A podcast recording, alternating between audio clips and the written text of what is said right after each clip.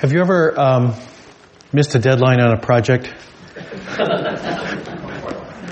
I uh, I have. Um, I had a I had a manager, I, not just once.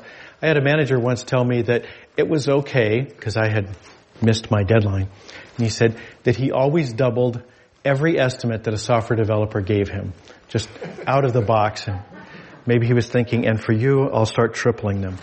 But, but, uh, but as a software developer, I don't know if it's like this in other kinds of projects, but you know, whether it's home improvement or something at work or whatever, uh, there's there's a point where you kind of say, all right, I'm in too far, right? I can't go back, but I'm not sure if I can I can go forward, right? I'm not sure if you know, have I made myself, you know, kind of a, a gotten into a terrible place? Can I back out gracefully? You know, can I just kind of say, I'm gonna, I'm gonna start all over again, um, you know, and, and you know, try, try harder the next time. But, but you, you break things, you know, you, you, you take it all apart. Um, you can do that with software too. You, you take it all apart, it no longer works. And the hope is that you add the new feature or you fix whatever the, the problem was and then you can put it all back together again and it'll work. It's, it's, and I'm sure it's true for pretty much anything you might want to build. But there's that moment of saying, oops, it's like, you know, I've only got one day left on this and I'm nowhere near ready to, uh, to deliver it. And, and uh, that, that, that sensation, the, the, which way do I go? Where do I go from here? I'm, I'm stuck. I, I mean, I'm not stuck. I'm making progress, but I'm not sure if I want to make any more progress. Maybe what I need to do is to bail out and just say, all right, we're gonna, we're gonna go back to square one and start all over again. You know, uh, uh, that, that, that, that moment of, do I, do I just press on? Do I just kind of put my head down and slog forward until I, I get through and, you know, schedule, you know, or not? Or do I back out and say, all right, let's, let's reappraise this situation because I didn't understand it from the first. So that, that sensation, that, that sensation of I'm not sure what to do next. I, I, I love this passage um, in in uh, Luke's biography of Jesus because he includes some information for, for I think anybody who's ever been in that situation of where do I go from here? What do I do next? Because this story, the the, the call uh, Jesus calls his first disciples, it's it's in um, uh, three of the biographies of Jesus. It's in Matthew's and Mark's biographies as well, but they just tell us about the call. They they skip the part at the at the beginning, the part about the fish that we heard. And that's what I love about this story. So, um, uh, if you uh, if you get your scriptures uh, there in front of you, um, I want to I want to go through this and talk about that situation, the, the, first part as much as the second part. So it says Jesus is standing beside Lake Gennesaret. Lake Gennesaret's another name for uh, uh, the um, the Sea of Tiberias, which is another name for the, the Sea of Galilee. So there's a lot of different names depending on who'd conquered it most recently or whatever. So mostly it's just called the Sea of Galilee, but for whatever reason, Luke calls it the Lake Gennesaret here. So Jesus is, is, uh, standing by the, um, the, the Sea of Galilee and he's preaching to the crowds. Now last week we saw Jesus taught in synagogues. Um, but he also teaches to people outside synagogues, just out in the open. The problem is in a synagogue, everybody sits politely on a nice little bench or something, but out in the open, they can all press around because they want to hear better. And so Jesus says, all right, I'm going to to put some distance between myself and the crowd, and the way I can do that easily here is I'll just go out, uh, you know, a couple of feet out into the water, and then no one will be pressing in on me. So so it says Jesus saw two boats sitting by the lake. The fishermen had gone ashore and were washing their nets. So we're going to hear more about the fishermen, but right now they're just kind of uh, by the side. And Jesus had boarded one of the boats, uh, the one that belonged to Simon, and asked him to row out a little distance from the shore. So I'm not sure why why Simon did that. We're about to hear that Simon is probably tired and frustrated, but he does what Jesus asks, even though you know, he'd rather just finish picking all the junk out of his net and go home. Uh, he says, all right, whatever, fine. And maybe that's because, you know, it's the first century, you know, people held rabbis in respect, or maybe, um, uh, one of the theories is that if you go back to chapter four, you see Jesus has healed Simon's mother-in-law. So, um, maybe he figures I owe, I owe, um, uh, Jesus a debt because he, he healed my, my wife's mom. Um, maybe he figures I still have to figure out how to get even with Jesus because he healed. My, I don't know. I don't know why, but he he says, "Sure, I will do this." So he um, he uh, goes out just a little distance from the shore, and then Jesus sits down and teaches the crowd from the boat. So there Simon is, you know, kind of. this is a long sermon. I want to go home, and and Jesus finally wraps it up. And uh, maybe Simon was fascinated. Who knows? The crowd was. So, um, so uh, when he finished, he told Simon, "Okay, row back to shore, and then you can go home." No, he didn't say that. he didn't. He didn't do what Simon was hoping. Instead, he says, "Hey, I've got an idea, Simon. Let's go fishing." and Simon says, "Let's." Let's not. He says. He says. Um, uh, Jesus says, row out farther into the deep water and drop your nets for a catch. And Simon says, Master. Um, so just a polite term. He's saying, "Hey, boss, uh, chief, um, no, um, we've worked hard all night. I've already done fishing. I'm fished out right now. Um, I've worked hard all night and caught nothing. But because you say so, I'll drop the nets." Now, we have to pause there. We have to pause there and think, you know, it's the same verse, but, but to just pause and say, you know, I have done this, Jesus. I fished all night. And I've been doing this for quite a while. And I'm not in the habit of taking advice on fishing from carpenters. But particularly after a hard night, he says, he says, you know, I'm a fisherman. I've, I've, been around the block. I know how to catch fish and, and, you know, sometimes it's easy, sometimes it's late. Sometimes you, you get them right away and you go home and you have an easy night of it. Sometimes it takes a while. But he fished all night. You know, it was not just, you know, from six o'clock until midnight. It's like it's past midnight now and he's thinking, you know, how many times more can I throw this net in the water? And, you know, you've, you've been in that situation. What do I do now? Do I just, do I just call it a day. You know, it's like they're just not here today. I'm going to come back tomorrow. I'll go home, get some rest, come back fresh tomorrow. I'll, I'll, catch them tomorrow. Maybe, maybe he's thinking that, or maybe he's saying, you know, I really need to catch the fish. You know, I've got, you know, financial responsibilities, or we're hungry, or whatever, whatever he's thinking. But he's in that situation where it's like, what do I do now? It's two o'clock. It's three o'clock in the morning. I've been fishing, no luck. What do I do next? What do I do next? And he keeps going and he keeps going. And now it's morning. And I'm guessing as soon as it was light, he's like, all right, that's it. Not going to be any fish during the daytime. So he goes ashore. He starts picking all the crud, you know, the beer cans and everything else out of his nets. And, and he's like, he's done. And that's when Jesus shows up. And now Jesus is saying, do it some more. And he rolls his eyes, lets out a sigh. I know Luke didn't mention that, but you know that they're there. and he says, okay, fine. Whatever. So they dropped their nets. And their catch was so huge that the nets were splitting. They signaled for their partners in the other boat to come and help them. They filled both boats so full that they were about to sink. Luke doesn't call it a miracle. He doesn't use the word miracle, but it's obviously a miracle. You don't catch fish like that. You know, you don't catch fish, especially when you spent all night proving the fish are somewhere else in the lake right now. So, you don't catch fish like that. You don't catch fish so that your nets are, are splitting. You don't catch fish so that two boats are on the verge of sinking. Jesus knows, uh, or Peter knows, I keep calling him Peter. It says Simon here. Later on he'll get the name Peter. Sorry, I'm glad you've been able to follow me on that. I hope. Um, so Simon Peter, um, he realizes that that this guy is not just some rabbi teaching a crowd.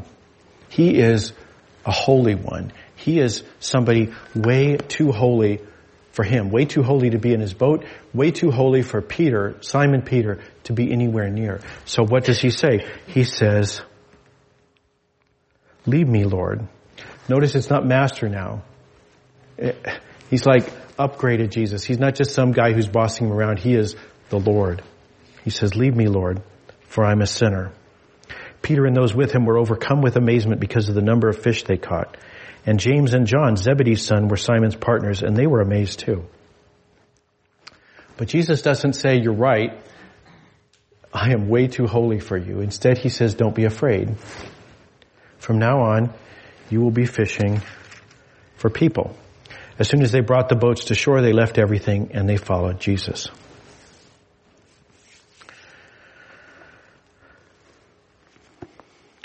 So, what's the lesson? Well, the lesson is they obeyed Jesus. Even, even when it didn't make any sense to them, even when they didn't feel like doing it, they obeyed Jesus and they got this great catch of fish. Now, I'm not sure that they had any idea what Jesus meant when he said, from now on you'll be fishing for people. And the reason I think that is because uh, all the all the commentaries that I read um, are debating exactly what Jesus meant. I mean, they they had an obvious, you know, obviously they had some idea, but what what exactly does that mean to fish for people? And so people have wondered what that meant, and I'm not sure Peter knew. Um, I'm, I'm guessing that he said, "I don't know," but this is the fish guy. This is the guy who filled my boat full of fish, and whatever he says to do, from now on, I'm going to do it. Now, he is still learning. He's, he's, um, he's figuring it out. We can see that through the rest of this book and, in fact, volume two, the, the Acts of the Apostles, where Luke tells us more about how Peter continues to learn what it means to fish for people. But he's learned the important thing. You know, I've wondered, as I've read this, I've wondered what, what happened to the fish? You know, did, did they just dump them back overboard, you know, kind of a catch and release thing? Did they leave them there in the boat? You know, what happened to the boats? Some people have suggested, well, maybe there was somebody else there. You know, Peter had another partner, or Zebedee was there along with his sons, or whatever. And and you know, kind of the mess gets cleaned up that way. But but Luke doesn't care because the important thing is that they followed Jesus. It's like whatever happens with the fish, whatever happens with the boat, whatever happens with their whole previous life is unimportant. And he's right. Because if they had said no, if they had said, sorry, got to deal with the fish first and I'll get back to you later, if they had done that, we wouldn't know who they were. We wouldn't be, uh, you know, debating, is this Peter or Simon? You know, we wouldn't be, we wouldn't know their names. They'd be three people who lived and died 2,000 years ago and we wouldn't know anything about them, but they followed Jesus. So, so the lesson for us is obviously to follow Jesus. If you have to leave early and we have a long service today, so if you have to leave early, that is the lesson. Follow Jesus. Follow Jesus um, even, maybe especially even, when it seems like a dumb idea, when he's telling you to do the same thing over again. Now, that's not always easy. You know, when you're thinking, well, how do I follow Jesus in my work? Or how do I follow Jesus in my relationship? How do I follow Jesus with my finances? You know, that's not obvious. Again, Jesus is not walking along a beach for us to follow along behind him. But Jesus has, the, the, the, the whole New Testament bears witness to Jesus, and so does the Old Testament in, in, um, uh, in, in types and signs. So Jesus is, is witness to throughout the whole of scriptures. But Jesus is also witness to in his church because he is the, the head of the church. And so the way we follow Jesus is by reading the New Testament and by talking things over with a mature Christian counsel. So talk to other Christians. Say, here's what I think Jesus is calling me to do. It's, you know, here's, I was reading in the Bible and it seemed to me like that's what he's telling. What do you think about that? So that's the lesson. That's the lesson. Go do that um, in your lives. Do that in the different parts of your life. Um, and especially when you say, well, I'm not sure if I should go backward or forward. What should I do next? Those are the great places to follow Jesus. 20 years ago I did that. I started to get the sense, and there was a lot, of, I'll, shorten the story, um, but there's a lot of things that made me think maybe Jesus was calling me to become a pastor. And so I read about it, I prayed about it, I talked to my pastors, I talked to other Christian Christians I knew in the church. And when I became persuaded at long last, and I probably dug in my heels pretty, pretty long as part of that, but eventually I became persuaded that's what Jesus was calling me to do. And I went to seminary, and I became a pastor, and I've spent the last 10 years as the pastor here. And increasingly, I am having the feeling that I used to have back when I was a software developer. The, where do we go from here? I don't know where this congregation is being led. It's, it's it's different. For most of my, my professional career and certainly in the churches before I became a pastor, it was pretty obvious where the church was going. But I'm not sure. I'm not sure exactly where Jesus is calling this church to go. We have emerged from the pandemic, so that tells me, you know, and some churches didn't. And that tells me that Jesus still has a use for this church. There's something God wants to do through this church. And in some ways, we're actually in a better position than than we were going into the pandemic. Uh, you know, primarily, we are now um, able to gather online. So we, we have some insurance against future closures or anything like that. But we've also got a presence that our community can can find us. Um, I think uh, increasingly today, uh, being online um, for for your worship services and so forth is is what people look for. The way ten or fifteen years ago they started looking for you on on a web page that, you know, if you couldn't Google the church, then it didn't really exist. And I think increasingly that's the way people in our community will look at churches. They will say, I don't even know about that church. And you, you drive by it every day, but yeah, but are they online? So I think at least in that one way, we're probably in a better position. But we weren't in a great position when we went into the pandemic. If you remember, we were in the middle of a revitalization project because, because the reality is we are people from the silent generation and the boomers and Gen Xers. And our intention as a church is to hand this church over and its ministry to people from the millennial generation and Generation Z. That is our purpose. And we were working on a revitalization plan. And COVID really put a stop to that. And so now as we, as we take on that work of revitalization again, we've got a whole new environment. And so we've got to figure out how do we adapt to this new environment? There's one thing I think uh, that that makes uh, that gives me some some hope that maybe the the path is is in a particular direction. I see increasingly signs that that the, decline of Christianity in the United States is slowing. For the last 50 years, Christianity has been on the decline, not just in, in one or two churches, but across the whole country. And increasingly I see that that seems to be at least slowing, if not stopping. I see a new openness to, to people to discuss the big questions in life, the, the big questions, the, the who am I, the why am I here, the, the how do I have, how do I find happiness? And what happens when I die. I think, I think there is increasing skepticism that the answers to those big questions can be found in a, in a materialism, a, a, a naturalistic explanation. Well, it's all just chemicals, you know, and, and when, when you die, you die. I think that there's increasing skepticism about that. To, now, now, there's still skepticism about Christianity. But those big questions are things that Christians have, have great answers for. It's, it, it's really um, what our church is about. We have good answers to those big questions. And we've had 2,000 years to think and reflect on those good answers. So I think we, we are well equipped. But even more than that, Christianity, if Christianity is anything, it is good news. If Christianity is not good news, then we are doing it wrong. And the world, I think, is hungry for good news. I mean, you know the problems. I don't have to rehearse them. The, the pandemic, you know, all of the, the, the disruptions that's caused, people losing jobs, unemployment, uh, you know, the supply chain, you know, all those things, right? There's a lot of pain in the world. And Christianity is good news to a world that is hungry for good news.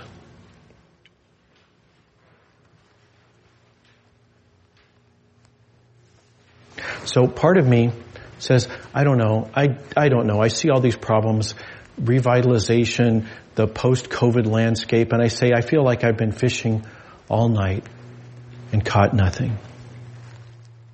But I can't, I can't avoid the possibility that we might be on the verge of a great catch. And so,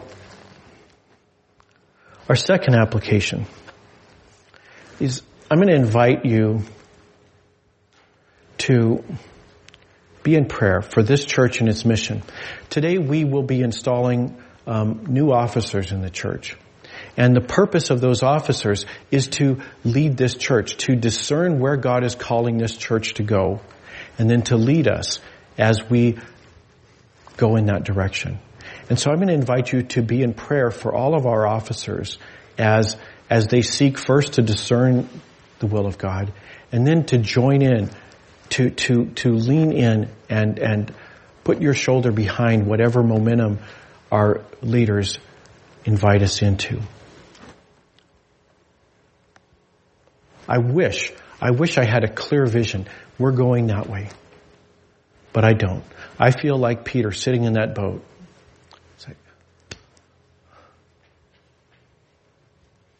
But maybe Jesus is going to tell us how and in what way we drop our nets for a great catch.